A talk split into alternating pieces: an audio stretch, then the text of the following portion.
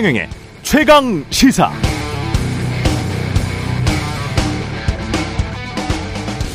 네, 민주당 전당대회 도중 두 번의 당원 개정, 개정 시도가 있었습니다. 첫 번째는 당원 80조 기소됐을 때 당무를 정지시킬 수 있다는 조항이었고 두 번째는 권리당원 전원투표를 최고 의사결정 방법으로 규정하는 당원 개정안이었습니다. 하나는 개정안이 당무위에서 의결됐고 하나는 아직 미정인 상태입니다.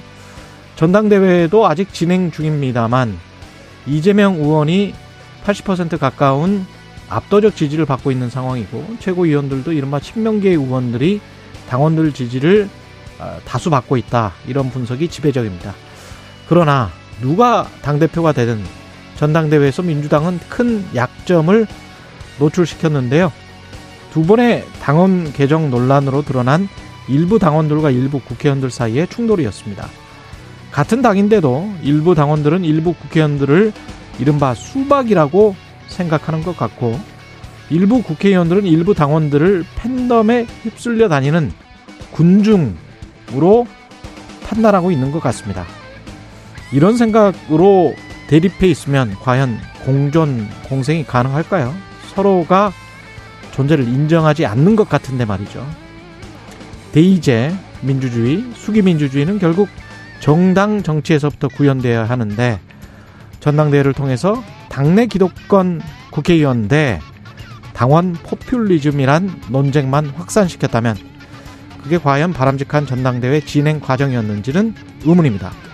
그래서 전당대회가 끝나도 민주당의 당내 과제는 한동안 산적해 있을 것 같다는 생각이 드네요. 네, 안녕하십니까. 8월 26일 세상에 이익이 되는 방송 최경령의 최강시사 출발합니다. 저는 KBS 최경령 기자고요. 최경령의 최강시사 유튜브에 검색하시면 실시간 방송 보실 수 있습니다. 문자 참여는 짧은 문자 50원, 긴 문자 100원이 드는 샵9730 유튜브 무료 콩 어플 많은 이용 부탁드리고요.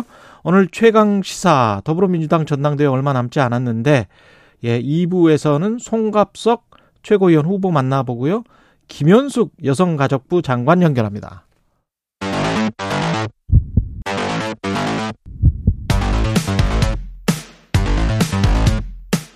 오늘 아침 가장 뜨거운 뉴스 뉴스 언박싱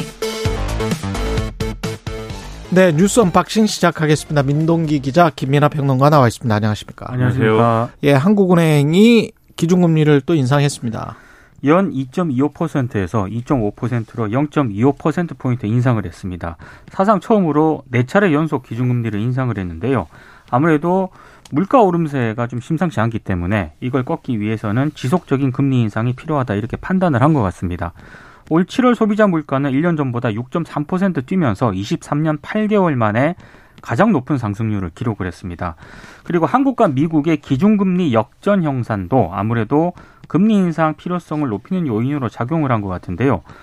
뭐 언론들이 여러 차례 지적을 했습니다만 금리 역전 현상이 벌어지게 되면 외국인 투자 자금이 좀 빠져나갈 가능성이 높고 이렇게 되면 원화 가치가 떨어지게 되고 어, 달러가 강세가 되고 그리고 수입 가격에 영향을 미쳐서 다시 물가를 끌어올릴 수 있는 이런 작용을 아무래도 한국은행이 좀 어, 부담스럽게 본 것 같다. 언론들의 해석은 이렇고요.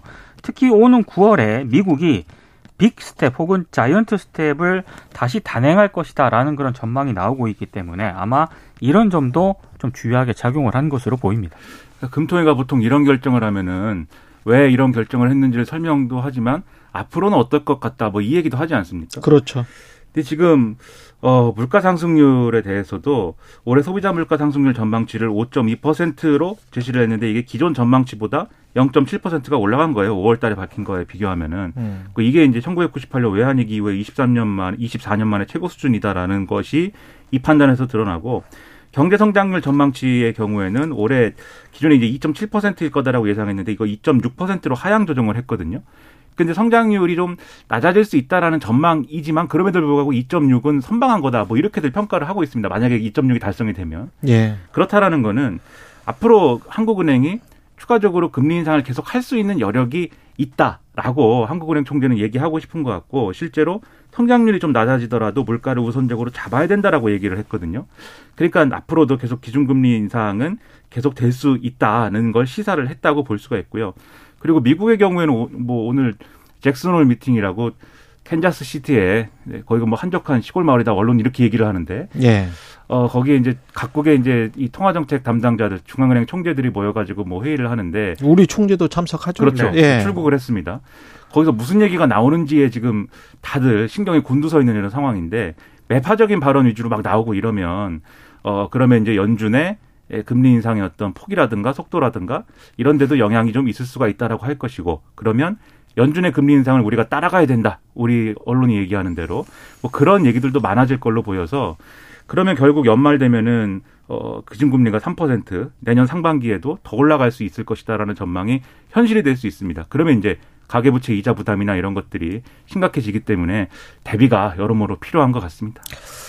2.75에서 한 3% 연말에 그 정도 예상을 하고 네. 있다고 지금 이창용 총재가 이야기를 했고 우리가 가장 낙관적으로 보는 시나리오는 페드가 연말까지 한 3.5% 예상을 하고 있는데 그렇게만 되면 3%라도 우리가 3%라도 그렇게만 그 정도에서만 스탑했으면 좋겠고요.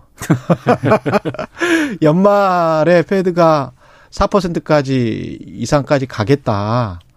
아, 그리고 내년도에도 어떻게 될지 모르겠다라는 메시지가 나오면 정말 불안하죠. 그, 게다가 이제 우리가 뭐 고통지수라는 게 있잖아요. 실업률 플러스 물가 상승률이 있는데 물가 상승률의 함정은 제가 지난번에도 말씀드렸습니다마는 주택의 자가 같은 경우에 주택담보대출의 이자가 물가 상승률에 우리나라는 안 들어가는 특이한 구조를 가지고 있습니다. 그렇기 때문에 이자 비용이 지금 굉장히 심해서 그것 때문에 소비를 잘 못하고 그게 이제 경기 하락 압력으로 작용을 하고 있는 그런 상황이고 사실은 이자 비용이 그 인플레이션에 실제로는 들어가기 때문에 본인들 그렇죠. 인플레이션은 네. 그래서 그게 사실은 고통지수에 사실은 들어가거든요. 다른 나라들은 미국 같은 나라들은 그걸 감안을 한다면 실제 중산층까지도 무슨 지금 어 중하층이나 뭐 이런 그 계층뿐만이 아니고 하위 40%뿐만이 아니고 중산층 뭐 한 7, 80%까지는 상당히 고통을 느끼고 있는 단계로 진입하고 있다. 이렇게 봐, 음. 볼 수밖에 없을 것 같네요. 그러니까 아예 뭐 이렇게 소득 수준이 이제 충분치 않은 경우에는 음, 부채가 없기 때문에 그러니까 그것도 이제 꿀 능력이 있어야 꾸는 건데 그렇죠. 부채가 이제 있어도 이제 이런 이런 주택담보대출이나 뭐 이런 종류의 부채가 아닌 경우니까 그래도뭐 조금 뭐 파장이 덜할 수 있다고 보지만 거긴 또 다른 문제로 힘든 거고 빈, 빈곤층의 경우에는 그렇죠. 이제 중산층까지도 이 경제 부분에서 힘들다라고 하면 사실 내년까지도 이 경제 위기의 여파에 의한 고통이라는 거는 계층 구분 없이 전반적으로 아마 어려움이 닥칠 거거든요. 그러니까 아주 대기업, 아주 상류층, 아주 그렇죠. 고소득층 외에는 한 10% 제외하고는 같습니다. 기업의 경우에도 예. 얼마나 힘들겠습니까? 그러니까 이게 금리, 통화 이런 건 어쩔 수 없는 부분이기도 하지만 나머지 부분에 있어서는 정부가 적극적인 역할을 해서 이런 어려움들을 덜어줄 수 있어야 되는데 그런 대책들을 빨리 세웠으면 좋겠습니다. 그리고 언론에서 계속 지금 나오는 게 한계 가구, 한계 기업들, 우리도 그걸 강조를 하기는 했습니다만은 고 그쪽의 대출뿐만이 문제가 되는 게 아니고 이런 식으로 이제 계속 가고 자산 가격이 하락을 하면 중상위층의 과잉 대출이 분명히 문제가 됩니다. 그렇습니다. 네. 중상위층의 과잉 대출 그 굉장히 많이 땡겨서 받았고 그렇죠. 우리 같은 경우는 미국식의 또 에스크로 제도 같은 게 없어요. 그러니까 가령 신용 대출을 받고 네. 그 신용 대출로 사실은 부동산 아파트를 사거나 빌라를 샀잖아요. 그거 못 해요. 음. 그렇게 할 수가 없습니다. 왜냐하면 제3자 신탁기관 같은데 맡긴 다음에 음. 자기 신용 대출로만 쓰는 거를 확인을 하고 돈을 빌려주는 네. 제도예요. 우리는 그런 게 없이 그냥 돈 일단 돈에 꼬리표가 없잖아요. 그렇죠. 대출을 할 때 그냥 그냥 빌려주고 기업의 중소상공인 대출로도 부동산 대출 처럼 부동산에 투자를 해버리는 경우가 있지 않습니까? 음, 그렇습니다. 그게 그리고 어느 정도로 많은지는 모르는 거예요. 지금 현재 제도 제도 상에는 왜냐하면 그런 제도가 없기 때문에 그래서 그 가계 대출이 늘어나고 거기에 주택 담보 대출이 얼마 뭐 1,500조 이렇게 이야기를 하는데 그게 꼭 1,500조가 아닐 수 있는 겁니다. 음. 그렇습니다. 상가나 다른 어 쪽에 많이 투자가 됐을 가능성이 그렇죠. 있고 음. 신용 대출이나 이런 것들이 그래서 그게 꼭 안전하다. 어? 개인 사업자 대출이기 때문에 안전하다. 이렇게 보기는 힘든 것이기 때문에 그런 부분들도 좀 금융 당국이 신경을 잘 쓰시겠죠. 네. 괜히 국- 불안해집니다. 예. 저는 그렇게 불안해. 빚도 크지 않은데. 국민의힘 연찬에 윤, 윤석열 대통령이 참석을 했습니다. 몇 가지 이제 주목을 받은 게 있는데요. 일단 대통령 현직 대통령이 처음으로 참석을 했습니다. 여당 연찬에 참석한 건 이번이 처음이고요.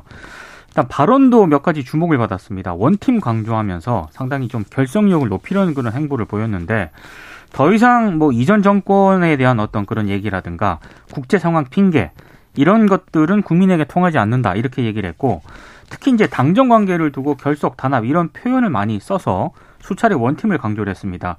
재밌는 건 을지 연습이라 술은 못하지만 술 마신 거나 똑같은 마음으로 회포도 털면서 당정 간 튼튼한 결속을 만들어내자 이렇게 얘기를 했는데요. 실제로 어제 연찬회에서는 주류 반입이 금지가 됐습니다. 예. 그래서 아이스 아메리카노를 먹었다는 그런 얘기도 있고요. 예. 아, 특히 어제 또 주목을 받았던 두 번째 이유는 현직 대통령도 참석을 해서 주목을 받았지만 핵심 참모들, 정부 관계자들이 거의 총출동을 했습니다. 비서실장, 수석들, 그리고 국가안보실 1차장, 경호처장을 비롯해서 한동훈, 권영세, 원희룡 장관 등 장차관 39명, 외청장도 24명 참가했거든요. 거의 뭐 총출동했다라고 생각이 되고요. 하지만 그럼에도 불구하고 어제 연찬에서 언론들의 스포트라이트를 받았던 것은 이 외부 강연자의 발언이거든요. 예. 이지성 작가를 비롯해서 몇몇 외부 강연자가 이제 어, 강연을 했는데 이지성 작가가 권성동 원내대표가 이제 그 이지성 작가의 부인이 당구 선수 차유람 선수입니다. 아, 그렇죠. 맞아요. 예. 예. 국민의힘을 도와주라고 이 부인인 차유람 선수에게 강요 아닌 강요를 한 이유가 뭐냐 이렇게 권성동 원내대표가 질문을 했는데 여기에 대한 답을 하는 과정에서 국민의힘에는 배현진 씨도 있고 나경원 씨도 다 아름다운 분이고 여성이지만 왠지 좀 부족한 것 같다. 김건희 여사로도 좀 부족한 것 같고 그래서 당신이 들어가면 4인방이 되면 끝장이 날 것 같다. 아, 이런 얘기를 했습니다. 이 앞에 또 무슨 얘기를 했냐면 예. 국민의힘에는 좀 젊음의 이미지와 아름다운 여성의 이미지를 이런 게 지금 부족하다 이런 취지로 또 얘기를 했거든요. 근데 이게 이제 발언이 좀 논란이 됐고 특히 당사자들 있지 않습니까? 예. 당사자들이 배현진 반박. 의원하고 예. 나경원 전 의원이 굉장히 불쾌하다 이렇게 해서 사과를 요구를 했는데 처음에는 무슨 문제가 있느냐는 취지로 이제 반박을 했다가 이게 논란이 커지니까 아, 이지성 작가가 결국에는 이제 정중히 사과 드린다라고 입장을 내놓았습니다. 왜 이런 얘기 이런 얘기는 술자리에서 술에 취해서 해도 아마 어 좀 손가락질 받을 만한 그런 얘기인데 예. 이런 얘기를 그- 많은 사람들이 모인 그 국회의원들이 모인 자리에서 당당하게 앞에서 이제 했다는 거에 대해서는 상당히 의문이고 더 황당한 거는 이제 그러면 이게 강연의 주제가 있었을 거 아닙니까? 음. 근데 이제 강연 주제가 인공지능에 대치되지 않는 정당을 만드는 법 뭐 이런 건데 이게 이제 인공지능에 대치되지 않는 것하고 뭔 상관인지도 모르겠고 근데 언론이 취재를 했는데 이 작가 이지성 씨는 그런 주제인 줄 몰랐다라는 얘기도 하고 그래서 전반적으로 이 강연의 기준이 뭐냐는 저 의문이에요. 다만 이제 다른 강연들은 뭐 좋은 얘기도 있었던 것 같습니다. 그래서 연금 개혁에 대한 강의도 있었고 아, 어. 그다음에 뭐 윤희숙 전 의원의 어떤 경제 관련 현안에 대한 강의도 있었고 거기서 뭐 쓴소리도 하고 이런 좋은 자리들이 있는데 예. 연찬에만 하면 하여튼 이런 구설수가 하나씩 나와요. 그래서 지난번에도 황교안 대표 때도 이제 그렇죠. 일부 여성 당원들이 나와서 이제 뭐 축하 공연 비슷한 걸 했는데 거기서도 부적절한 퍼포먼스가 있어갖고 논란 한 번 됐었거든요.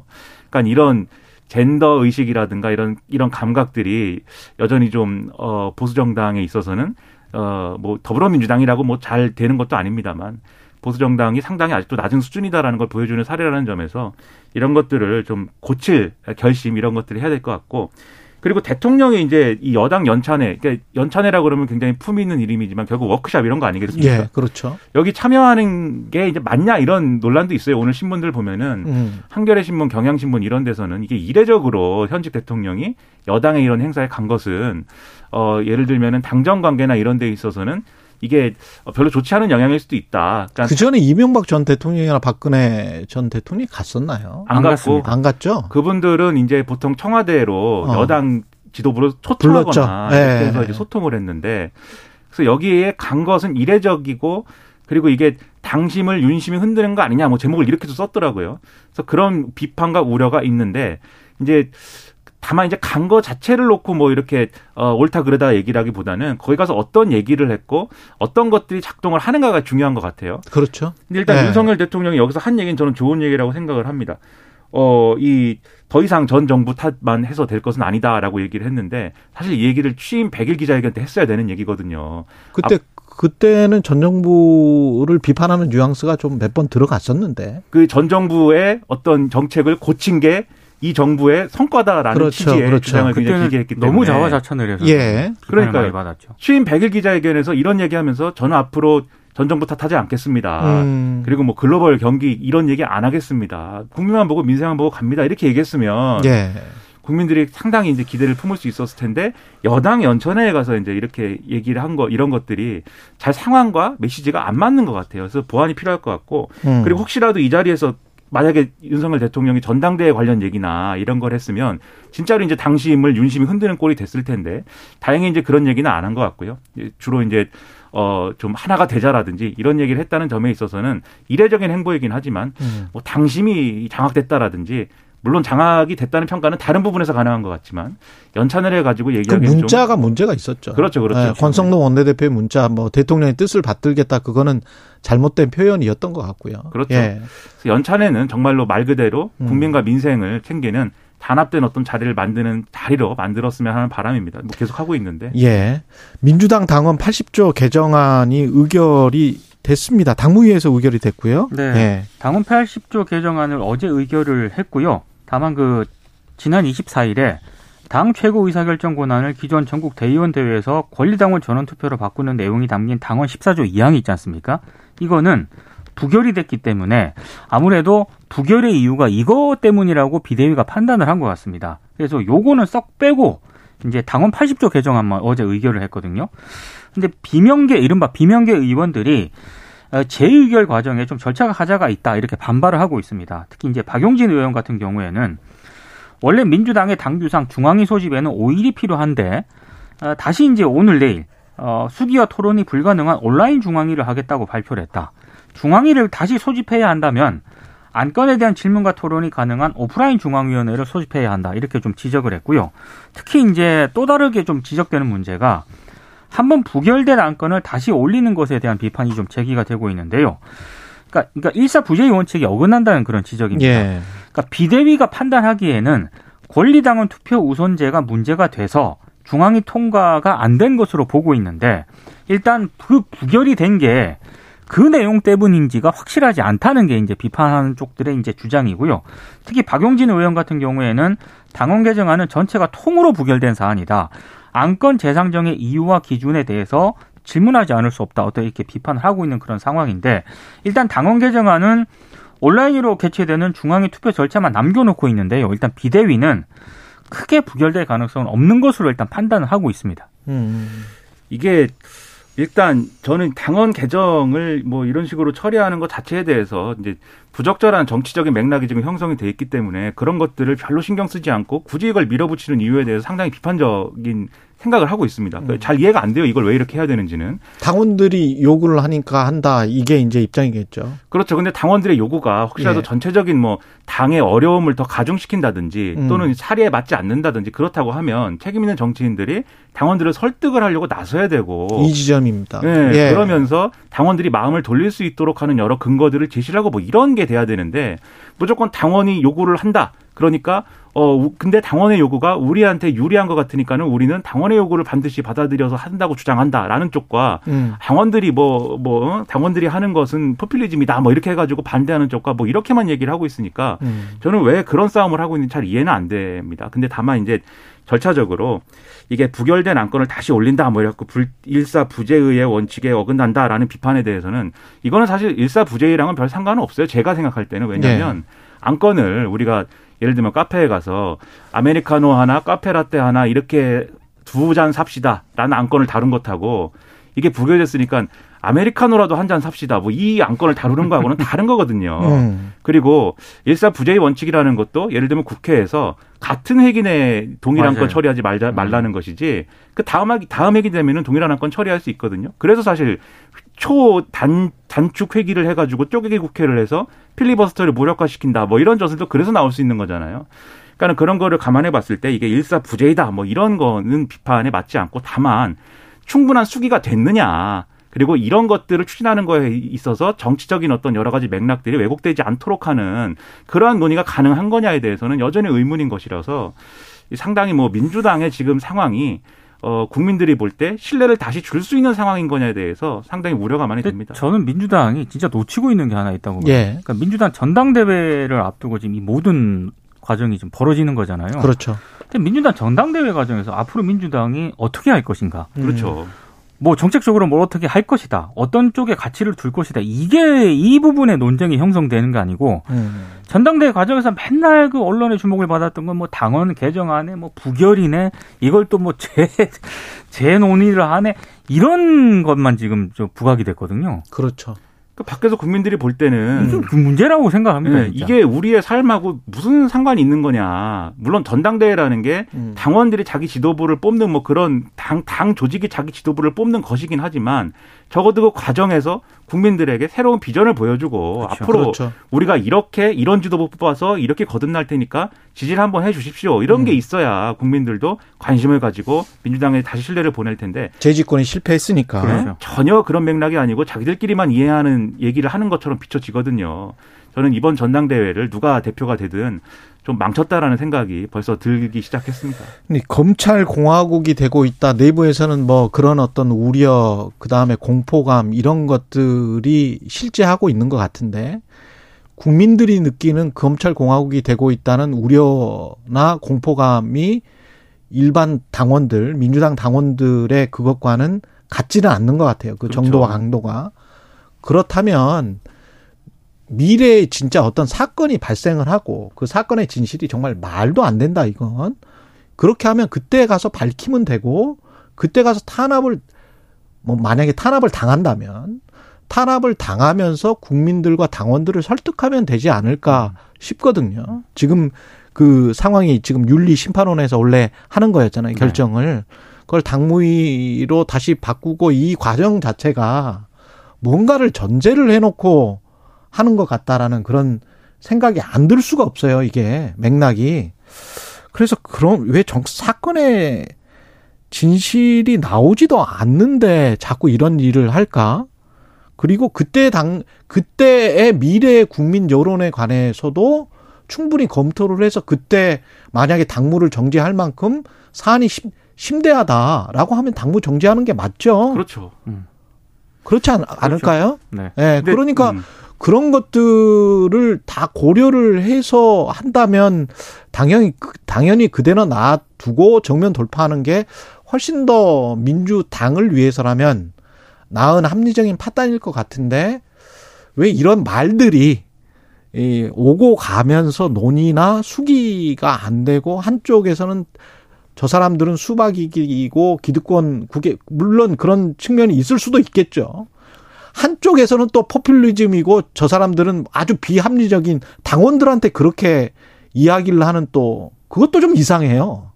그러니까 둘 다 이상한 거야 지금. 그러니까 이게 예. 전당대회라고 하는 게 예.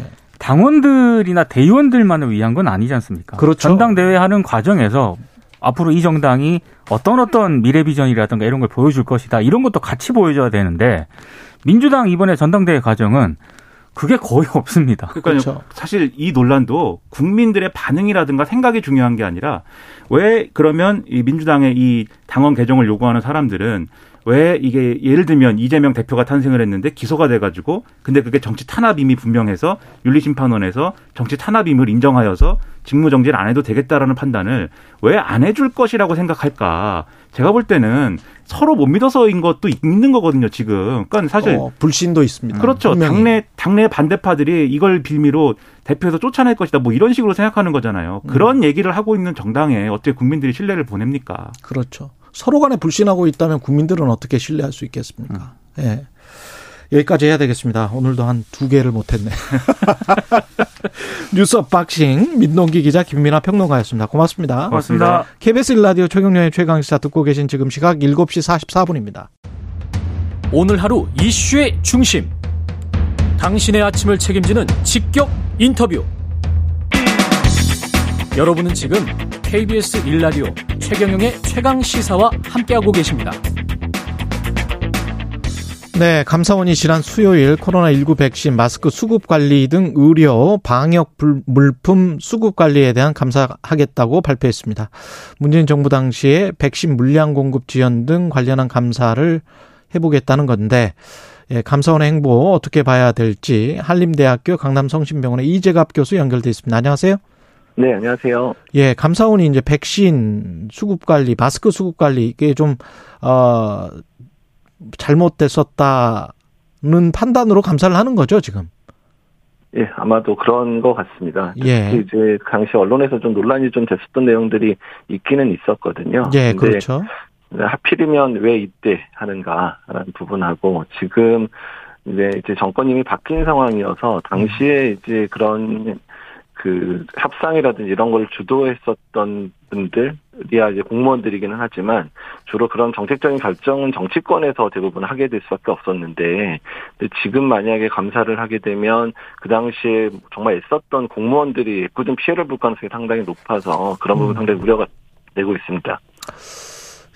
묘하네요. 이게 지금 감사를 어떤 부분을 할수 있는 건지 이게 시장이 연결되는 부분이라 백신의 네. 수급이랄지 마스크의 수급이 정부가 강제할 수 있는 건데 강제하지 않았다라는 건지 감사의 포인트가 뭔지를 잘 모르겠네요.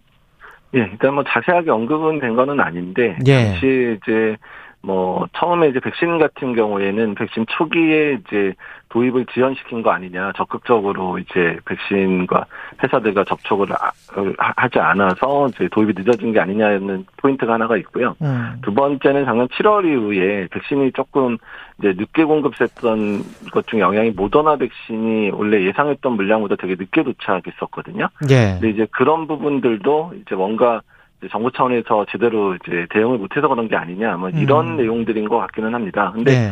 사실 뭐 초기에 도입 못 빨리 못했던 부분들 논란의 여지는 있긴 있지만 당시에 백신 공급 자체가 백신 생산국들 중심으로만 이루어지던 상황이라 우리나라도 뭐 이렇게 제때 받기가 어려웠던 부분들도 사실 있었고 무더나 같은 경우에는 우리나라만 그런 게 아니라 무더나에 공급받는 모든 국가들이 다 지연이 됐었거든요. 그래서 이런 부분들을 지금 꼭 언급해야 되는 것 특히 아직도 유행이 감소되지도 않았을 뿐더러 음. 그다음에 올해 가을이나 겨울에 이후에 있을 유행이라든지 또는 엔데믹 상황을 대비하는 그런 전반적인 방역 체계를 개편해야 되는 시기에 이제 이런 부분들로 해서 공무원들이 이제 그런 업무들을 진행하기 어려울 정도로 감사를 당하는 일들이 발생을 하게 되면 음. 상당히 방역에도 영향을 줄 거라 생각해서 시기적으로도 안 맞다고 생각을 하고 있습니다. 그때 한 2년 동안 이제 죽도록 고생한 공무원들만 괴롭히려는 것 아니냐 교수님이 이제 이렇게 말씀하셨잖아요. 네. 예, 이거 옆에서 보시기에는 어떻습니까? 그때 그러니까 공무원들이 무슨 해태를 하거나 뭔가 뭐 일을 일부러 뭐 안 했다거나 뭐 이런 게 뭐가 있었던 건가요? 아, 그렇지는 않죠. 그러니까 할 만큼 열심히 노력을 할 수밖에 없는 상황이었는데 다만 우리나라가 가지고 있는 그런 행정 체계라든지 이런 부분들이 이제 적극적으로 뭔가 사전적으로나 뭐 선제적으로 뭔가를 할 수 있는 부분들이 많지가 않잖아요. 음. 그렇기 때문에 사실 이제 어떤 좀 파격적인 그런 조건을 제시해서 백신을 도입한다든지 이러려면 사실 정치권 또는 오히려 수뇌부죠. 정권의 수뇌부에서 정책적으로 밀어주고 이렇게 해도 돼 우리가 책임지겠다라고 하지 않으면 공무원들이 움직일 수 없는 체계가 우리나라의 행정 체계거든요. 예. 실제로 뭔가 문제가 생겼다 그러면 사실 정권의 수뇌부 문제가 있었던 부분인 거지 공, 실제로 그 일들을 어떻게 해서든 이뤄내려고 해서는 공무원들 자체가 일을 안 하려고 해서 생긴 문제는 사실 아니거든요. 그리고 실제로 또 뭐 정권 수뇌부가 노력한다고 안 됐던 부분들도 많았던 시기였기 때문에 그래서 음. 이 부분을 누구한테 책임을 묻기에는 상당히 어려운 부분들이 있겠다. 특히 재난 상황이기 때문에 가지고 있을 수 있는 모든 노력을 다해서 그냥 열심히 노력할 수밖에 없었던 시기였기 때문에 그래서 음. 그런 부분들에 대해서 뭔가 콕 집어서 감사를 하는 부분들이 그러니까 석연 자타하는 부분들 얘기 드리는 겁니다. 그리고 지금 복귀를 해보면 그때 알고 있었던 팬데믹에 관해서 코로나에 관해서 그때 알고 있었던 것과 지금 알게 된 것은 차이가 많이 나잖아요. 이제 그럴 수밖에 없죠. 사실 예. 이제 백신 뭐 초기 도입되든 작년에 이제 모더나 도입됐던 7월 상황이든지 간에 백신의 효과가 얼마나 될지 또 백신의 유행을 정말 잡을 수 있을지 없을지부터 시작해서 또 백신의 효과가 어떤 방향으로 갈지 이런 부분들에 대한 부분들도 잘 알 수가 없기 때문에 지금 다 이미 어느 정도 백신의 효과라든지 유행 상황이 어땠는지를 다 보고 난 다음에 거꾸로 감사를 하면서 왜 그때는 이거 몰랐어 이런 식으로 물어보게 되면 사실 대답을 할 수 있는 사람이 아무도 없거든요. 그때 기억하시는 분은 기억하실지 모르겠습니다만 초기에는 백신 개발 자체도 아무리 일러, 일러도 1년에서 1년 반 정도 걸린다. 그게 일반적인 학계의 주장이었었는데 갑자기 네. 새로운 형식의 mRNA 백신이 개발이 됐었던 건데 네, 맞습니다. 네. 아, 모르겠습니다. 어떻게 감사를 할지. 앞으로 감사 과정을 좀 지켜봐야 될 것 같고. 정부는 8월 내로 코로나19 백신 4차 접종을 완료하면 올 겨울까지 면역력이 유지될 것이다. 그러면서 이제 백신 접종을 독려하고 있는데 이거는 어 정확한 표현인가요? 어, 일단 이제 4차 접종의 목적은 고위험군의 접종을 통해서 중증으로 진행하는 것을 막기 위한 게 4차 접종의 목적이어서 그래서 50대 이상에서만 접종을 지금 하고 있기는 하거든요. 그래서 예. 지금 근데 다만 이제 이제 60대 이상의 접종률이 한 42% 정도밖에 안 되고요. 전 국민 예방 접종이 4차 접종이 15% 정도밖에 안 돼서 매우 접종률이 낮습니다. 그래서 이 정도 수준이면 이제 가을 겨울에 있을 또 한 번의 유행에서 피해가 좀 커질 수도 있는 양상이 되기 때문에 지금 4차 접종의 접종률을 올려야 되는 건 맞고요. 음. 그리고 이제 젊은 층에서는 지금 3차 접종 이후에 접종이 계속 안 되고 있잖아요. 그렇죠. 이제 특히 이제 백신의 예방 효과가 많이 떨어지는 이제 변이가 유행하다 보니까 그러고 있는데 이제 변이에 이제 적합화된 백신들이 이제 9월 넘어서 승인이 되기 시작하면 음. 국내에서도 이런 개량된 백신들을 언제 접종하고 어떤 연령대를 접종해야 되는지에 대해서 또 물량은 어떻게 이제 수급을 이제 조정할 건지 이런 부분들은 고민을 할 때가 됐습니다. 근데 개량 백신이 나오기 전까지 지금 현재 백신은 안 맞겠다라고 기다리는 사람들도 굉장히 많지 않습니까? 어, 근데 이제 이미 보시고 있지만 하루에 지금 한 80명에서 100명 정도씩 고위험군 중 지금 특히 60대 이상에서 사망 사례가 계속 발생을 하고 있잖아요. 예. 그리고 지금의 유행 상황이 점차 감소는 하고 있지만 한 달 이상은 아주 천천히 감소될 거거든요. 그 음. 사이에 또 60대 이상의 많은 분들이 피해를 볼 수도 있는 분, 그 상황이기 때문에 예. 그래서 백신, 개량 백신 나오기 전이라도 4차 접종을 통해서 중증 진행을 막는 부분들은 매우 중요합니다. 근데 언제 이게 끝날지 모르겠네요. 그 계속 만약에 변이 바이러스가 발생하고 이런 식으로 그 팬데믹 상황이 이어진다면 우리는 계속 백신을 맞아야 되는 겁니까? 분기마다 네. 뭐 반년마다? 보통 이제 반년마다 이제 유행 팬데믹이 엔데믹으로 되기 전까지는 지금의 유행 패턴들이 거기 예. 두기를 안 하는 국가들은 거의 6개월에 한 번 정도씩 유행이 뭐 크든 작든 있거든요. 예. 그렇게 되면 이제 고위험군들은 이제 거의 6개월에 한 번 정도씩 접종해야 되는 상황들이 벌어질 수도 있는 상황이고 또 이런 과정을 통해서 유행 규모는 서서히 감소될 거여서 이제 짧게는 1, 2년, 길어도 2, 3년 정도면 이제 엔데믹화된 특정 계절에 유행하는 패턴으로 가지 않을까라고 많이 예측을 하고 있습니다. 그래서 이제 그렇군요. 특정 계절에 유행하는 패턴이 되면 이제 뭐 1년에 한 번 맞는 정도로 이제 이제 인플루엔자처럼 이제 고정되는 형태로 갈 수 있다고 예측을 하고 있는 거죠. 한 20초밖에 안 남았는데 혹시 그 탈모 위험이 있다 코로나 19에 감염되면 이거는 과학적인 이야기인가요? 어, 일단 이제 빅데이터 분석에서 좀 나오고 있는 분석이라서 이제 예. 병인론과 관련된 부분들은 연구를 진행 중입니다. 알겠습니다. 한림대학교 강남성심병원의 이재갑 교수였습니다. 고맙습니다. 네, 안녕히 계세요.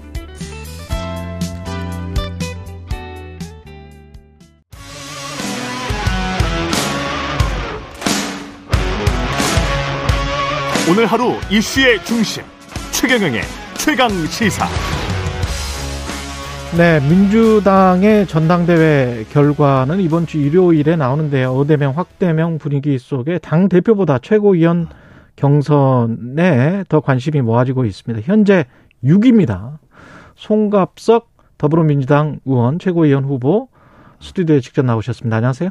네, 안녕하십니까. 송갑석입니다. 예, 전당대회가 지금 며칠 안 남았고 1위부터 네. 5위까지 최고위원이 결정이 되는데 5위와 6위, 4위가 지금 몇 퍼센트죠? 누적 득표율이? 0.38%이 정도 나옵니다. 그몇 표 정도 되는 겁니까? 글쎄요. 그게 어 권리당원 표수로 보면 한 2,000표?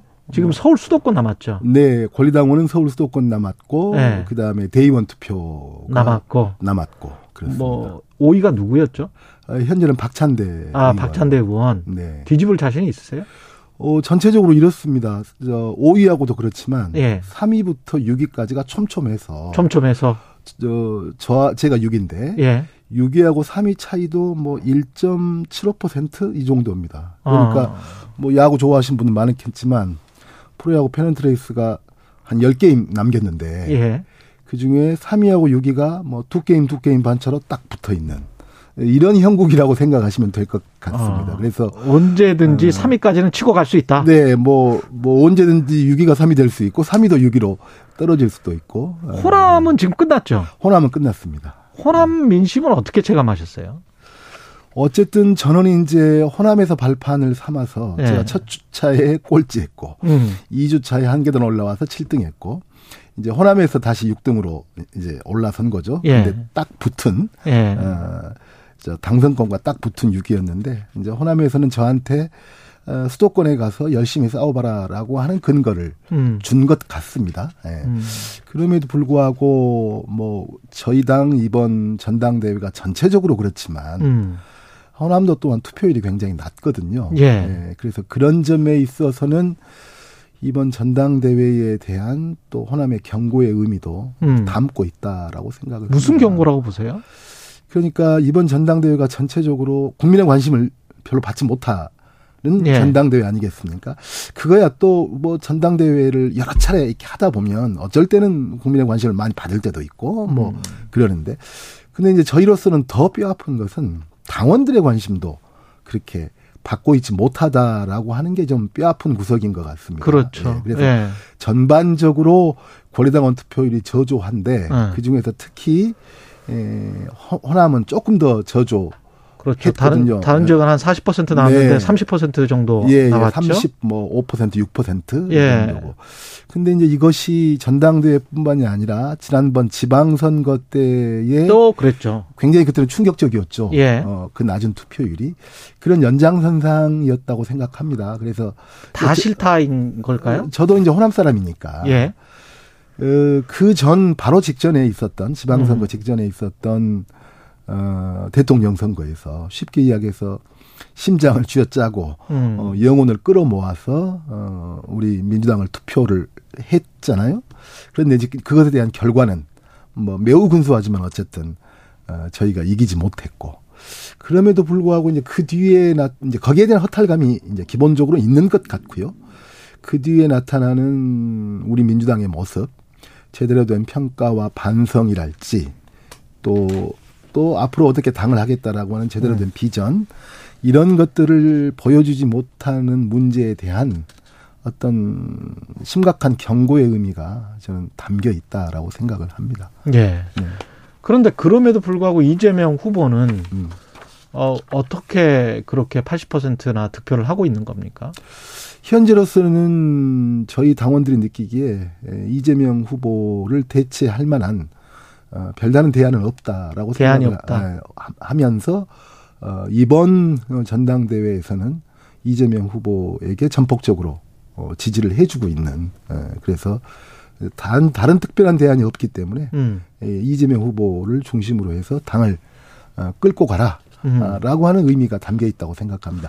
근데 그럼에도 불구하고 그럼에도 불구하고 이것이 전체적으로 투표율이 낮은 어 저희 경선 속에서 이루어지고 있는 거거든요. 그렇죠. 예, 예. 그렇다 보니까 어, 투표에 참가하지 않고 있는 훨씬 더 많은 광범위한 당원들, 음. 어, 뭐 침묵하고 있는 예. 그 광범위한 당원들의 생각까지도 전폭적인 이재명 어, 후보에 대한 지지다. 또 음. 이렇게 보기는 힘들다라고 생각합니다.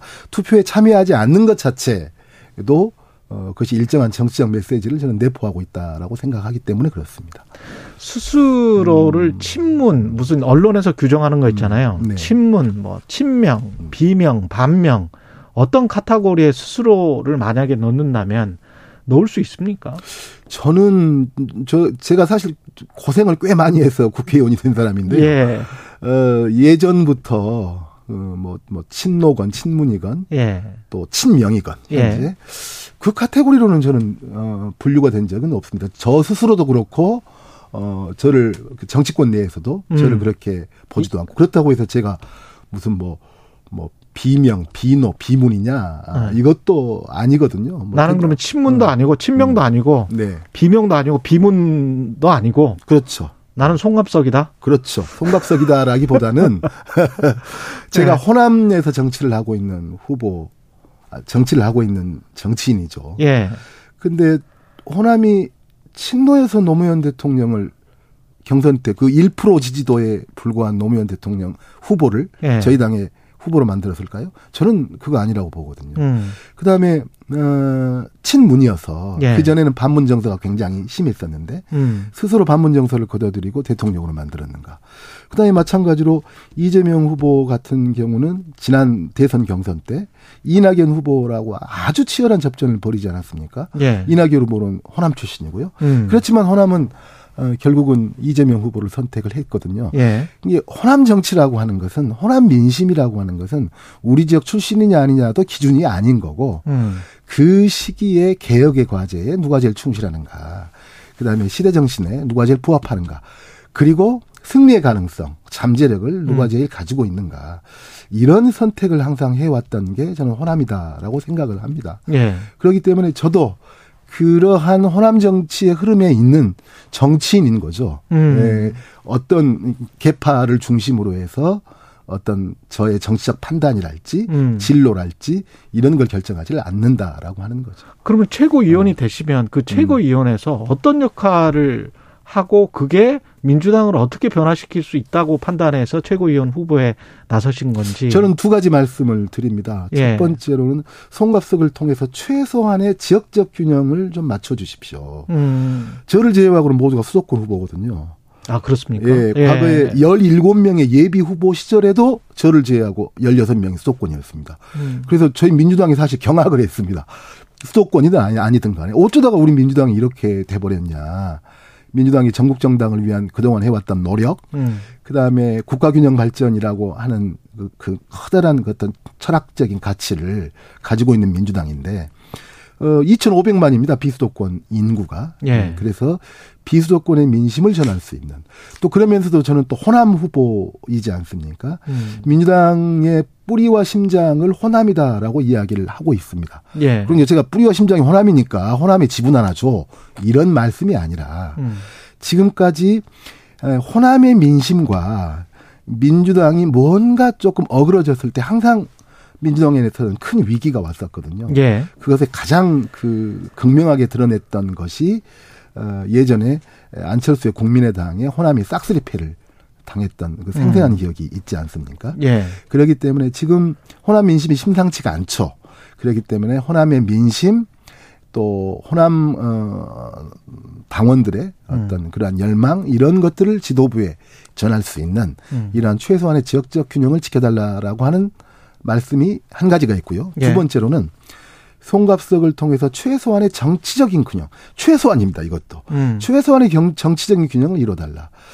지금 흘러가고 있는 그 저 뭐 당 대표 선거야 어대명에서 확대명으로 딱 굳어진 거고요. 예. 최고위원 선거까지 어, 비슷한 생각, 비슷한 정치적 견해 그리고 심지어는 그냥 어, 같은 개파로 음. 그냥 쫙 깔리는 그러한 지도부가 구성되는 게 과연 바람직 하겠는가. 음. 최소한 다른 민심, 다른 정치적 견해, 다른 시각, 이런 것들을 최소한 최고위원 회의 내에서 전달을 하고 함께 논의하고 음. 이럴 수 있는 최고위원 회의가 돼야 되지 않겠는가. 그래서 1위부터 5위까지가 지금 같은 개파입니까? 1위부터 5위까지 중에 고민정 후보는 예. 친문이죠. 어, 고민정은 친문이다. 예, 고민정 후보는 친문인데요. 그럼 송갑석 후보는 친문도 아니고 네. 반명도 아니고 음, 음. 아니고 송갑석이라고 했으니까요. 그것이 송갑석 개인이라고 하는 정치는 없겠죠. 예. 어, 아까 제가 말씀드렸듯이 호남 정치에 기반해서 어 근데 윤영찬 의원은 네. 사퇴를 하면서 음. 그 사람들이 이재명 후보에 줄을 서고 있다. 네. 당이 이런 식으로 가면 안 된다는 식으로 네. 말하면서 네. 송갑수 후보 지지선을 했잖아요. 그렇죠. 그, 것 때문에 음. 유일한 친문이다라는 음. 이야기가 언론에서 그리고 사실은 고민정 의원도 본인은 뭐 친문이다 이 이거를 또 부인을 하는 거거든요. 그러니까 친문 친명의 이 프레임을 다 싫어해요 지금. 그런 상황이잖아요. 뭐 이제 고민정 후보는 예. 제가 잘 모르겠고요. 예. 어, 어떤 생각이신지 본인이 음, 음. 예, 잘 모르겠고 저 같은 경우는 그걸 뭐 부인해야 된다라고 하는 뭐 이런 생각에서 그런 말씀을 드리는 게 아니라 실제로 친문이 아니기 때문에. 알겠습니다. 그러면 네. 유령찬 의원이 음. 지금 당의 최고위원들까지 그 다음에 의원들이 다 줄을 서고 있다. 네. 이재명 후보에게. 네. 그런 발언에 관해서는 그게 맞는 지금 현 맞죠. 맞습니까? 맞죠. 줄을 서고 있습니까? 네, 맞고 아. 현재 줄을 서고 있는 고민정 후보를 제외하고 음. 순위권에 들어가 있는 예. 사람 중에 고민정 후보를 제외하고 실제로 그런 일이 현재도 벌어지고 있는 것 아니겠습니까? 음. 아, 대규모 당원 간담회를 지역의 거점 도시에서 이재명 후보가 쭉 해오고 있는데 예를 들자면 호남 같은 경우는 뭐 순천, 목포, 광주, 전주 이렇게 예. 했단 말이죠. 예. 그 현장에 모두 4명의 최고위원 후보가 대동을 해서 쭉 같이 돌았던 거거든요. 음. 근데 이재명 후보는 나는 개파 정치 않는다라고 이야기하는데 이 중요한 선거 때 음. 그렇게 네 명과 함께 다니면 그것이 개파가 아니고 무엇이겠습니까? 그리고 고스란히 그 네 명이 현재 당선권에 가 있는 것 아니겠습니까? 중간 음. 결과로는. 음. 그랬을 때, 음, 이렇게 줄 서는 정치가 아, 이번 어, 전당대회를 통해서 이루어지고 있고 그것이 고스란히 그렇게 에, 그대로 실현될 에, 위기에 처해 있다라고 저는 생각을 합니다. 당헌 80조 논란이랄지 권리당원이 음. 최고 의사결정 기, 기구처럼 되는 거 권리당원 투표가 이것도 다 그 연장선상이라고 보세요? 저는 연장선상에 있는 것도 있고 없는 것도 있다라고 저는 생각을 합니다. 예를 들자면 예. 당원 80조 같은 경우는 음. 뭐 그것은 이제 일단락이 됐기 때문에 에, 그 비대위에서 수정안을 냈고 그 수정안이 예, 당무위를 통과해서 이제 중앙위로 갔었는데 중앙위에 부결된 것 아니겠습니까? 근데 80조 같은 경우는 80조 안 돼. 이렇게 해서 부결됐다라기보다는 모든 안건이 하나로 묶여 있기 때문에 음. 그 전당원 투표 문제에 대한 문제 제기와 묶여서 이제 부결된 것 같고요. 이번에는 이제 전당원 투표를 잘라내고 이제 하기 때문에 제가 예측하기로는 오늘 뭐 중앙위원회에서는 통과가 될 걸로 생각을 합니다. 예. 그런데 이제 그 전당원 투표와 관련해서는 저는 뭐 이재명 후보가 좀 억울한 측면이 좀 있는 것 같아요. 이, 이 그것이 진행되어 온 과정을 보면 음. 이재명 후보 쪽에서 후보나 후보 쪽에서 뭐 그걸 자세히 알고 있다거나 또 그것을 주장했다거나 이런 것은 잘 보이지 않습니다. 좀 뭔가 그러니까 어, 전당원 투표를 해왔기 때문에 음. 기왕에 우리가 해온 거니까 이것을 당헌 당규에 좀 정확하게 규정을 넣어서 그 위상과 역할을 좀 정리를 하자. 이런 차원에서 조금 당위적으로 접근을 했었는데요. 음. 어, 조금 저는 그 당원 당규 분과랄지 예. 또 비대위랄지 여기에서 조금 더 세심하게 정무적 판단을 했다라면 그렇게 좀 가볍게 안 다루었어야 될 문제다라고 생각합니다. 마지막으로 한 가지만 네. 더 윤석열 정부 지금 100일이 지나고 이제 석 달 가까이 됐는데 어떻게 판단을 하시고 그 거기에 따르는 민주당의 대응은 앞으로 어떻게 해야 되는지 새 지도부가 선출이 되면 엉망이죠. 뭐 정말로 100일 어, 뭐 결과부터가 그렇고요. 예. 그다음에 100일이 지났는데 그 이후에 벌어지는 것 뭐 단적으로 뭐 어, 김건희 여사 팬클럽에 지금 벌써 두 번째 아닙니까? 사진 한 번 유출되고 예, 예. 아주 구체적인 동선까지도 유, 출이 되고 과연 대통령직이라고 하는 최고의 공적인 지위를 어떻게 생각을 하고 있는지부터가 의심스러울 정도로 저는 뭐 엉망이다고 생각을 하고 결국 이 위기에서 벗어나는 것은 다른 문제가 아니라 어, 윤석열 대통령 스스로가 본인이 바뀌지 않으면 음. 이 위기에서 벗어나기 힘들다라고 저는 생각을 하고요. 거기에 대한 민주당의 대응인데요. 뭐 어차피 여야가 정치를 하고 있기 때문에 서로가 반사 이익은 주고받는 게 정치 아니겠습니까? 음. 그렇지만 우리가 지지율 추이를 보면 우리가 지지율이 올라간 것은 사실이지만 저쪽의 실정에 비해서 그 반사 이익을 온전히 누리고 있는 것은 아니거든요. 예. 그럼 이것이 말해주고 있는 것은 민주당에 대한 기대 또 민주당에 대한 신뢰 이것도 여전히 높지 않다라고 하는 음. 겁니다. 예. 그래서 저는 어, 민주당이 다시 신뢰를 회복해야 되는데 이렇게 여러 가지 실정이 쌓이면 거기에 대한 어, 대응과 공격 이런 것도 적절하게 진행을 해야 되겠죠. 음. 그렇지만 결국 우리가 어, 더 신경 써야 될 것은 민생에 결국 그 국민들의 민생이 점점 음. 어, 나빠지고 있는 상황이기 때문에 예. 민생을 돌보고 민생을 살피고 민생의 현장을 가장 우선해서 지키는 어, 그것이 저희는 선행돼야 된다라고 생각을 합니다. 송갑석 어, 더불어민주당 최고위원 후보였습니다. 고맙습니다, 의원님. 네. 공정, 공익, 그리고 균형. 한 발짝 더 들어간다. 세상에 이익이 되는 방송. 최경영의 최강 시사.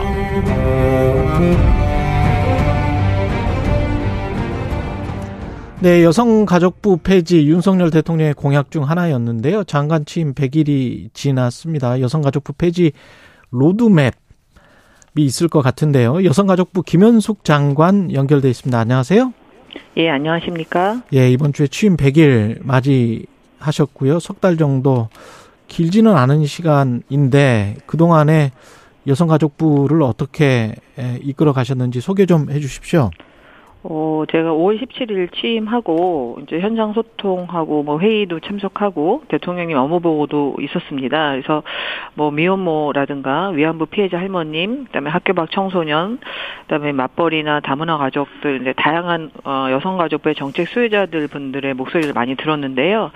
성과를 말한다면 우선 이제 한부모 가족의 아동 양육비 지원 대상을 저희가 좀 많이 확대했습니다.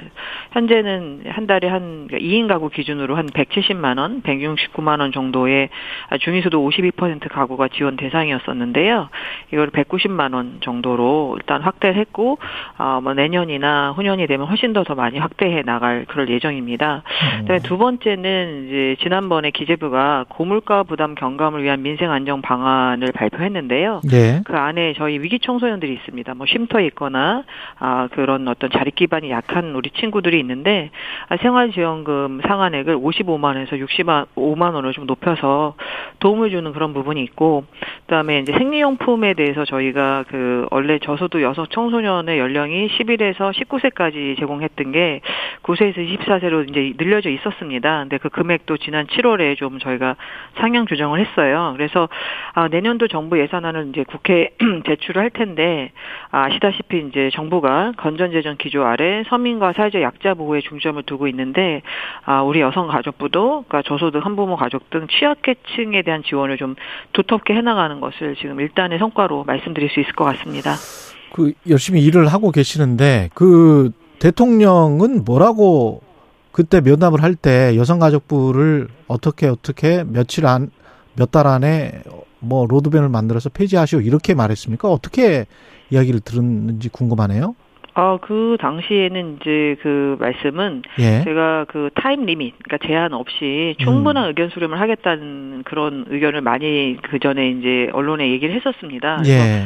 어, 저는 이제 절차가 굉장히 중요해서 어. 전부 합쳐 보니까 저희가 한 70회 정도의 이제 여러 가지 방식으로 의견을 지금 수렴을 하고 있었 있 는데요. 간담회 같은 네, 거를 하고 계십니까? 그렇죠. 예. 제가 직접 주재한 건 한 11번 정도였었고 음. 우리 차관님과 그 다음에 이제 저희 직원들 그 다음에 제가 현장에 가서 또듣 는 얘기들 해서 굉장히 좀 심도 있고 다양한 의견을 듣고 있어서 제가 타임라인이 언제냐는 얘기를 이제 기자분들이 많이 하셨을 때 예. 타임라인을 특히 두, 특별히 두고 있지 않다 이렇게 말씀을 많이 드렸었습니다.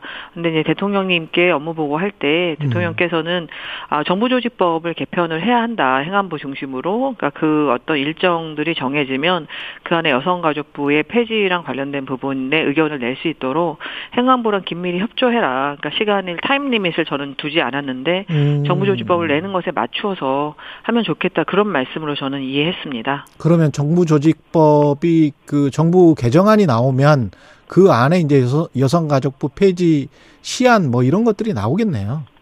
그러니까 정부조직법을 내면 이제 우리 여성가족부뿐만 아니라 예. 예를 들어서 뭐 이민청 문제도 있을 수 있고 그다음에 예. 이제 다른 부에서 이제 의견을 낼 수가 있으니까 그게 음. 다 분절돼서 나올 수는 없고 그게 예. 이제 조화롭게 얘기가 돼야 되니까 아마 이제 각 부처의 의견을 들을 것 같습니다. 행안부가 예. 그 의견을 그 듣는 과정에서 이제 적극적으로 이제 저희의 입장이나 여가부 폐지에 대해서 아, 조율을 해야 되는 상황이어서 그걸 행안부하고 논의를 좀 조직 개편에 대해서 논의하는 시점에 좀 맞 춰라 이런 말씀이셨습니다. 유정주 의원이 제기한 주장인데 아까 간담회 말씀하셨는데 여가부가 부처, 폐, 부처 폐지 간담회를 하면서 회의록도 작성하지 않고 명단도 공개하지 않아서 밀실 논의를 하고 있다. 뭐 이렇게 주장을 했는데요.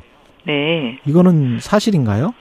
아, 그 밀실이란 말은 좀 적 절하지 않습니다. 왜냐하면 저희가 아, 여러 차례 간담회를 하면서 실제로 이제 간담회이기 때문에 오신 분들이 자신들의 의견을 자유롭게 이제 듣는 그런 거여서 이게 이제 뭐 예를 들어서 공공기록물 관리에 따른 법령에 이제 회의록 의무 작성 대상의 내용이 있거든요. 네. 아, 일단 그것에 해당이 되지 않고 그다음에 국회에 저희가 제출한 내용도 그 개인 오신 분들 이름은 저희가 개인정보보호법에 이제 저촉이 되기 때문에 이름은 내지 않았지만 그분들의 소속이라든가 전문 분야나 이런 것은 다 국회에 제출을 해서 이것이 밀실이라고 말씀하시는 것은 저는 전혀 맞지 않다고 생각합니다. 왜냐하면 그 의견이 마지막 어, 여성가족부의 어떤 조직 개편이나 아니면 여가부 폐지에 아, 공식적인 의견이 아니라 다양한 전문가들의 간담회에서 본인들의 의견을 얘기하시는 건데 그게 나간다고 하면 그대로 나간다고 하면 오히려 그분들의 어떤 그 말씀하시는 거에 어떤 자유로움 그런 것들에 대해서 제한이 될 수 있고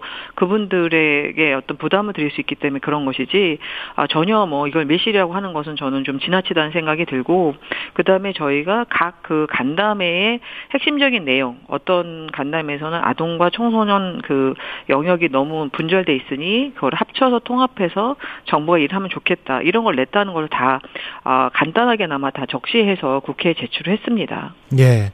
장관님 지금 저 한 100일 정도 지나 보시니까 어떠세요? 그 여성가족부를 폐지하는 게 나을 것 같습니까? 아니면은 유지하는 게 나을 것 같습니까?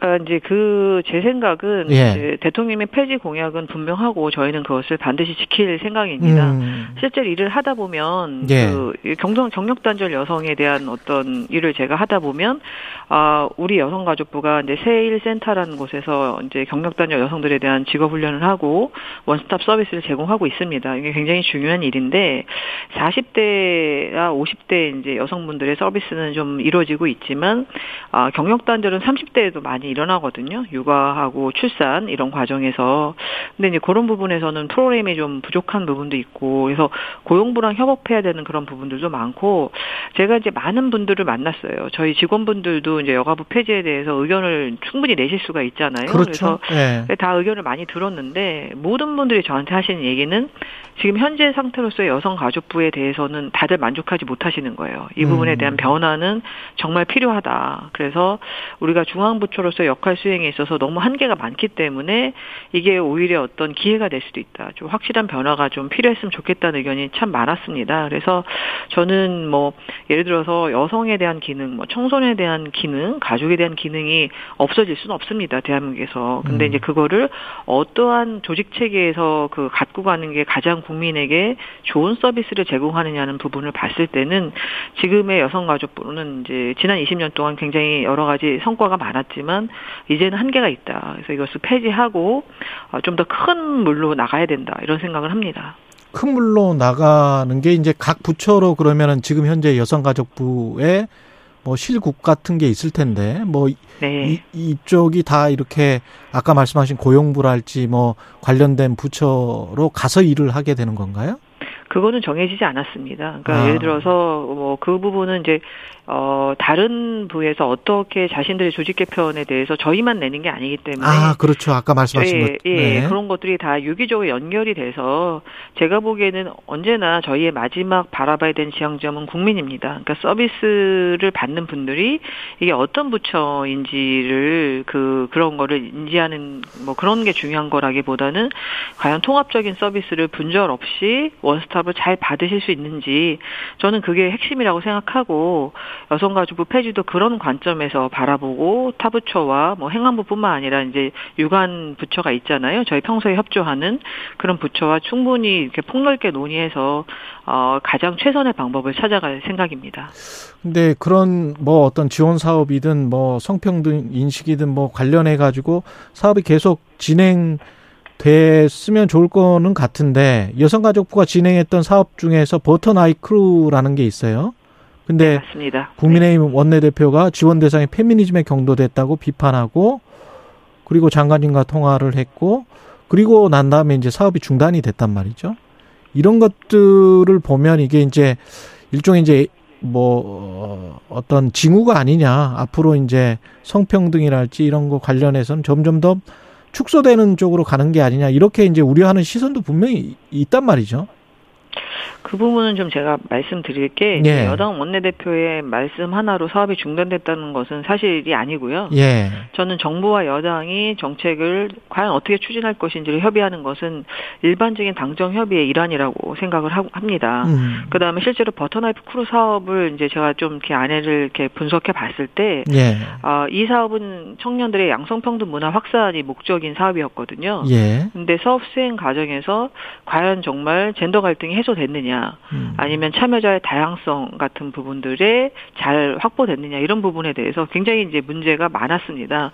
어, 2021년 국회에서도 이거에 참여자가 너무 남 여성 중심이니까 성별 균형을 좀 맞추라는 어떤 그 민주당 의원의 지적도 있었고, 그다음에 여성 가족위의 검토 보고서에는 모든 사업이 너무 여성의 시각 위주로 운영되는 과제가 너무 많으니 이 부분을 좀 수정해라 이러는 지적이 있었거든요. 근데 그런 부분이 이제 전혀 이제 그 좀 변화 되지 않아서 이 사업의 문제점이 제기가 됐던 것이고 저는 정부의 어떤 예산은 이제 다양한 곳에 쓰일 수 있습니다. 근데 저희가 아까 민생 안정 얘기했던 것처럼 취약계층 우선 어떤 그런 배분이 되게 필요하고 사회 시스템이나 제도 같은 것을 그 만드는데 정부 예산이 아, 쓰이는 게 우선적이라고 보는데 아뭐 아까 말씀드린 것처럼 긴축 재정을 기조로 서민과 취약계층을 최우선하는 이제 정책의 기조로 봤을 때 버터나이프 크루 사업은 현재 상황에서는 재정 주출의 우선순위에선 좀, 좀 낮지 않은가. 그러니까 순위가 뒤로 밀려 있는 그런 사업이 아닌가 이렇게 생각이 됩니다. 지금 저 정부 내각 구성원 중에 여성 비율도 굉장히 좀 낮고 전 정부에 비해서도 그렇고 이거는 외신도 좀 지적을 하는 상황인 것 같고요. 핵심 고위공직의 92.6%가 남성. 뭐 성평등이라는 성차별 완화라는 관점에서 봤을 때 어떻게 보십니까? 이게 여성 가족부 폐지가 주는 시그널이 분명히 있을 것도 같고 장관을 비롯해서 고위직의 여성 비율은 또 어떻게 높여야 될지도 뭐 고민이고 그렇겠습니다. 마지막으로. 아, 아 이게 마지막 질문이신가요? 예, 예. 예, 예.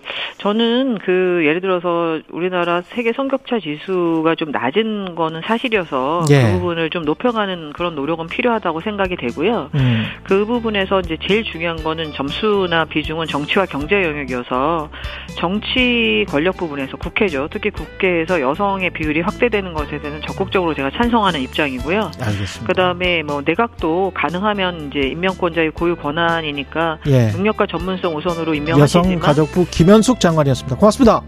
네, 들어가시.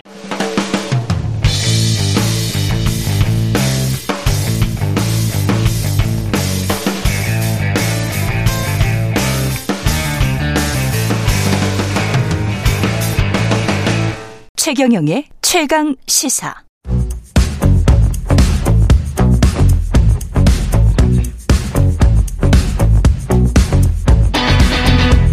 심리로 들여다보는 세상 이야기. 뉴스는 십니다. 네, 정치, 경제, 사회 등 우리 사회 다양한 이슈를 심리학적 관점에서 풀어보는 시간입니다. 뉴스는 십니다. 경남대학교 심리학과 김태훈 교수 나와 계십니다. 안녕하세요. 안녕하세요. 예. 오늘은 염치 이야기를 하겠습니다. 네. 염치. 네. 염치라는 게 이제 남을 대하기에 떳떳한 도리를 알고 부끄러움을 아는 마음. 네네. 예, 수호지심. 예. 심리학적으로 이거 어떻게 설명을 합니까? 염치는?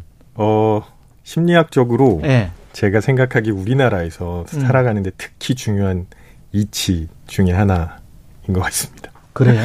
우리나라에서 살아가는 우리나라에서 살, 살아가는데 중요한 이치 두 가지 눈치와 염치. 아 눈치와 염치. 네. 눈치가 빨라야 되고 네. 염치를 알아야 된다. 네 그렇습니다. 아. 그, 사실 그 염치라는 거는 어, 심리학적으로도 설명하기가 굉장히 복잡한 개념입니다. 예. 아주 단순하게 설명할 수 있는 개념은 아닌데요. 음. 어, 지금 방금 말씀하신 것처럼 죄책감 하고 예. 부끄러움이 포함된 개념이 아닐까 싶거든요. 무슨 얘기냐면 도를 도리를 안다는 건 어, 그 사회가 가지고 있는 도덕 규칙을 알고 따른다는 의미죠. 음. 만약에 그걸 어기면 그 행위에 대해서 미안한 마음을 가진다는 게 바로 죄책감이고요.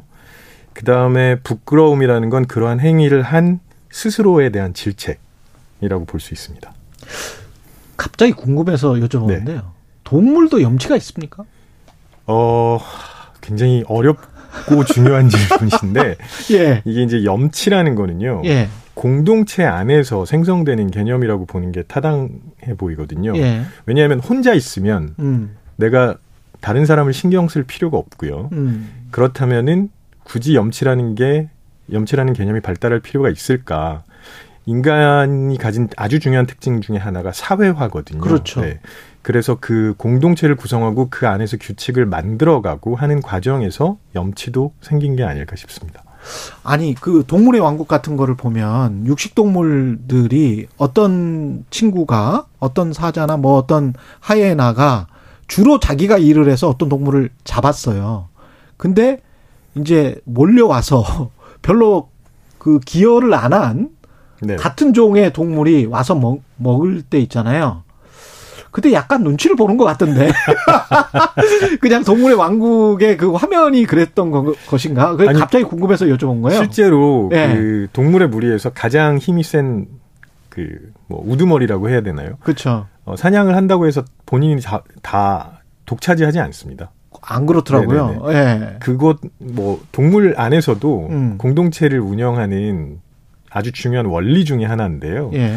그거를 염치까지 확장할 수 있을까는 아. 잘 모르겠습니다. 왜냐하면 이건 부끄러움이라는 개념이 들어가거든요. 확실히 사람의 염치는 부끄러움의 네네. 개념이 있다. 네네. 근데 염치가 그러면 감도가 좀 다르잖아요. 어떤 사람은 부끄러움을 매우 느끼고 네네. 작은 일에도 네.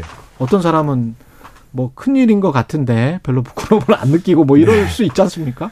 그런 경우가 많죠. 예. 그 그래서 저는 역시 부끄러움에 아, 좀 초점을 맞춰서 봐야 된다고 생각하는데 예. 왜 그런 차이가 나타나냐면 부끄러움을 느낄 때 어, 본인을 질책하는 사람이 있고요. 음. 남 탓을 하는 사람이 있습니다. 아. 네. 그러니까 그렇구나. 남 탓을 한다. 질책의 대상을 외부에서 찾는다는 거죠. 근데 어. 왜 그러냐 하면 부끄러움을 느꼈을 때 본인을 질책하면 단기적으로는 자존감이 떨어질 수도 있습니다. 그렇겠습니다. 네, 그러면 그거에 대한 방어 기제가 작용을 해서 아, 내가 뭐 잘못했지 하면서 그 대상을 외부에서 찾는 그런 경향이 나타날 수 있다는 거죠. 상황이 남이 이, 나를 이렇게 떠밀었다. 네네. 나는 어쩔 수 없었다. 네, 네. 그렇겠네요. 그게 그리고 그게 실제로 어, 그 이후의 행위에도 아주 중요한 영향을 주는데요. 네. 어, 범죄자들을 대상으로 진행한 연구 결과가 아주 흥미로운데 음.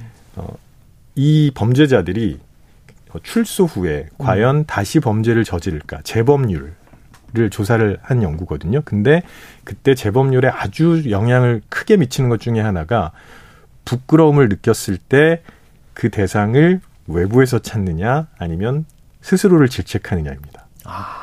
그렇군요. 그러니까 스스로를 질책하거나 그런 부끄러움을 아는 어, 그런 사람이 아니면 점점 더 소시오패스, 소시오패스가 될 수도 있겠네요. 네, 뭐 굉장히 가능성도 이, 네. 기적인 네 네. 예. 근데 이, 우리가 요새 이제 각자 도생 뭐 이런 이야기 하잖아요. 네, 많이 합니다. 네. 그럼 뭐 사실은 염치라는 거는 없이 그냥 일단 내가 먼저 살고 보자 이거 아닙니까? 각자 도생은? 네. 어. 이게 생각해 보면요, 제가 아까 염치는 공동체의 규칙을 따르는 거라고 말씀드렸는데 예. 공동체 규칙을 따른다는 거는 우리가 삶의 여유가 있을 때 가능한 얘기입니다.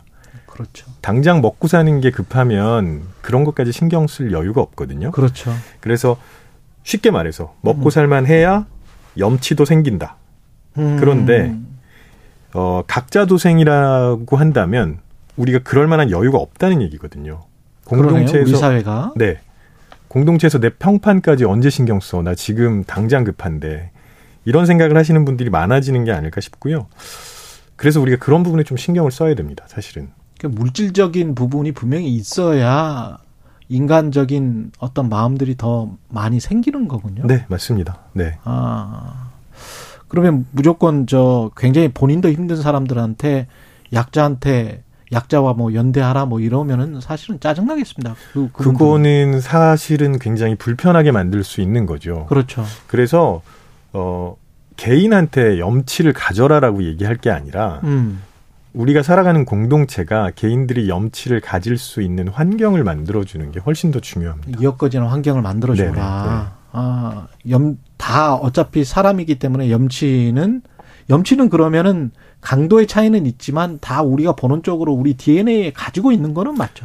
공동체에서 생활을 할, 하기 때문에 예. 당연히 예. 가지고 있을 수밖에 없는데 정도의 차이가 있는 거겠죠. 어떤 인간이나 가지고는 있다. 네네. 예.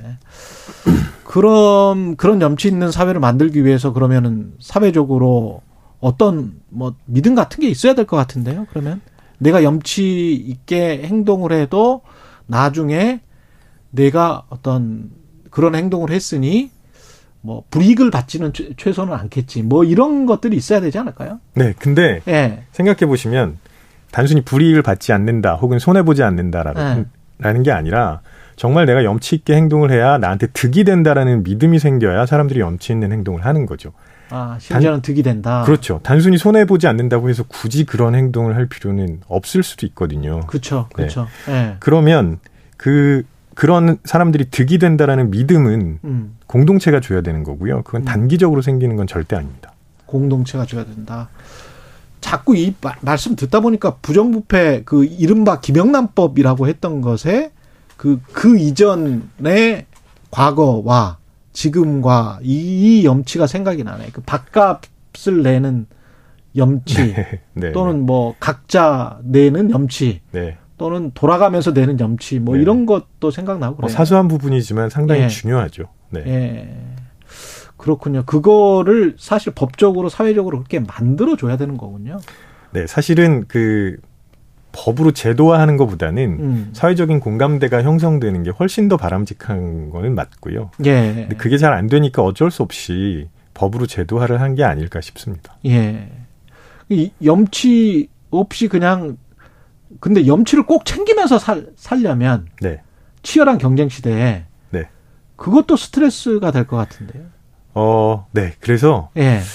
사실은 이렇게 뭐 각자 도생이 정말 중요해지고 음. 뭐 전쟁터 같은 그렇죠. 어그 그런 세상이라면 공동체 가치는 그렇게 중요하지 않을 수도 있고요. 그렇죠. 그런 세상이라면 염치를 좀 챙기면서 살아라 이렇게 말하는 게 부담스러울 수도 있습니다.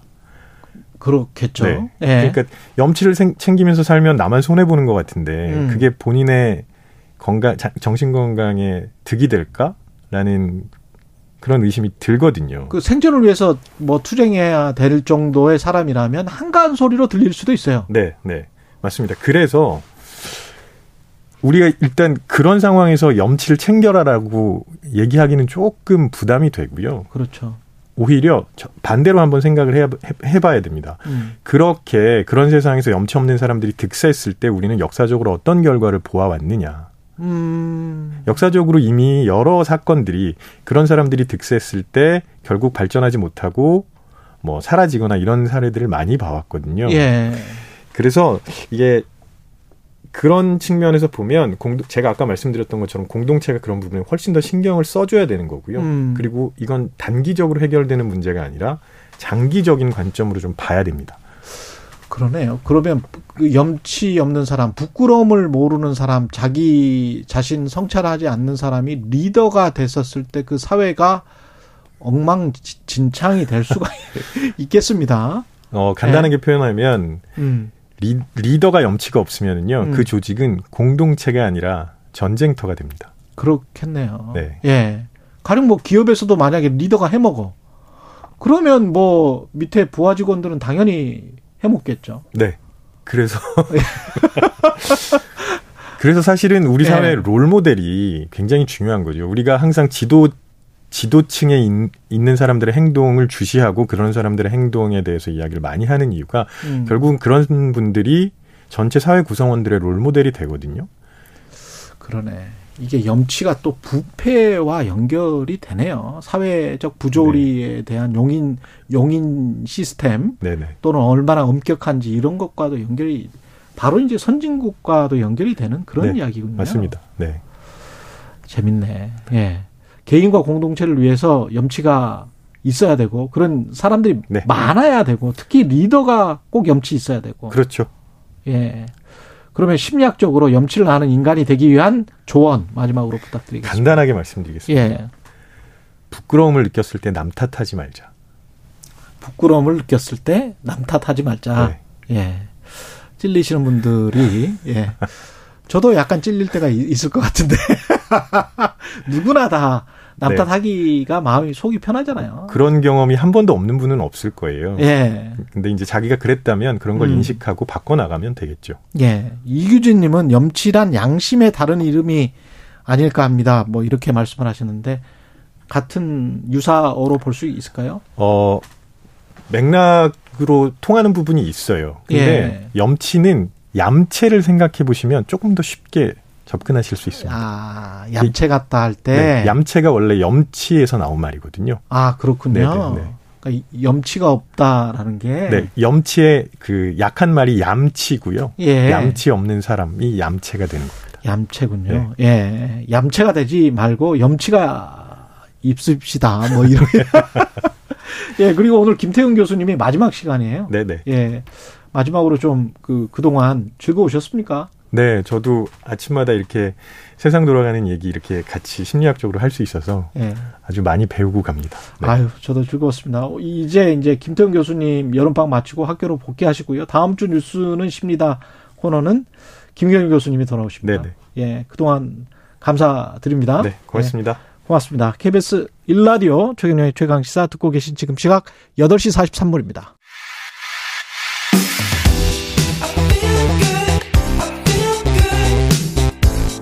세상에 이익이 되는 방송 최경영의 최강 시사 네 지난주 큰 화제를 모았던 드라마 이상한 변호사 우영우가 종영됐고 그리고 지난주에 자폐 스펙트럼 장애를 가진 음악가와 그의 가족들의 삶 11년을 담은 영화 예, 다큐멘터리 영화입니다. 녹턴이 개봉됐습니다. 우영우가 드라마 이거는 다큐멘터리 영화. 녹턴의 정관조 감독님 나오셨습니다. 안녕하세요. 안녕하십니까. 예. 이 11년 동안 한 가족 자폐 스펙트럼 장애를 가진 성호, 은성호와 동생인가요? 네, 그 동생은 은건기입니다. 동생은 은건기. 그리고 네. 어머니 네. 손, 손민서 여사. 네 네. 이 세 가족을 11년 동안 카메라에 담아서 영화로 만드셨어요. 다큐멘터리 영화로. 네. 예. 어떤 어떤 계기로 이렇게 길게 음 11년을 할 거라는 생각은 처음에 하지 못했고요. 음, 음 저는 이제 어, 방송 다큐멘터리를 오랫동안 해왔는데 예. 보통 예. 방송 다큐멘터리들이 제작 기간이 굉장히 짧습니다. 그렇죠. 예, 몇 달, 뭐 길어봐야 한 1년, 2년. 그렇죠. 그래서 어, 저는 휴먼 다큐를 주로 했는데 인생의 모습을 드러내기에는 그런 기간들이 너무 좀 짧은 것 같다 이런 생각이 들어서 좀 길게 음 사람의 어떤 인생의 모습들을 깊이 있게 좀 표현을 해보고 싶은 생각이 있었고요. 그리고 이제 어 좀 어떤 변화가 일어나기를 기대를 했는데 음. 그게 쉽지 않더라고요. 저희가 뭐 변화가 일, 일어나기를이 가족의 변화입니까? 아니면 은성호 자폐 스펙트럼을 가진 성호 씨의 변화입니까? 성호한테 변화가 일어날 수는 없고요. 예. 예, 가족들 간에 많은 좀 큰 갈등이 있었습니다. 음. 예, 엄마는 성호한테 모든 거를 쏟아붓고 성호 성호는 이제 자폐가 있기 때문에 어, 일상생활이 거의 잘 안 됩니다. 일상생활이 안 돼요? 네, 면도조차 이제 엄마가 해줘야 되고 음. 그리고 엄마가 성호를 많이 잃어버리셨어요. 아, 길에서? 뭐, 네, 뭔가 이제 호기심이 생기면 바로 없어집니다. 어. 그러니까 어딘가에 가게에 들어가거나 예. 뭐 지나가는 사람 붙들고 막 뭘 보여달라고 하거나 음. 그런 이제 돌발 행동들을 상당히 많이 하기 때문에 어머님이 이제 안심을 하고 사실 수가 없어요. 음. 그렇지만 성우한테는 어떤 특별한 능력 하나가 있는데 음악은 굉장히 잘합니다. 음악을 잘해요. 네네. 어떤 악기? 어 피아노를 잘 치고요. 그 다음에 클라리넷을 하고요. 아. 두 가지 악기를 합니다. 예전에는 바이올린도 배웠고요. 어. 예. 그렇다 보니까 어머님이 어, 이 단 하나 가진 이 재능, 이거를 살리기 위해서 어머님이 모든 거를 다 쏟아붓습니다. 본인 인생까지. 그렇다고. 지금 성호 나이가 몇 살인데? 지금, 어, 서른, 만으로 서른여덟입니다. 성호 씨는 성호 서른, 씨. 네. 서른여덟. 네. 그럼 동생은요? 동생은 서른두 살입니다. 서른두 살. 네. 서른여덟, 서른두 살. 그러면 20대에 만났네요? 건기는 제가 고등학교 3학년 때 만났습니다. 처음 아. 2008년부터 촬영을 했으니까요. 그럼 동생은 비장애인이죠? 그렇습니다. 그러면 동생은 그 가족에서 어떤 어떤 좀 애매할 것 같은데. 음.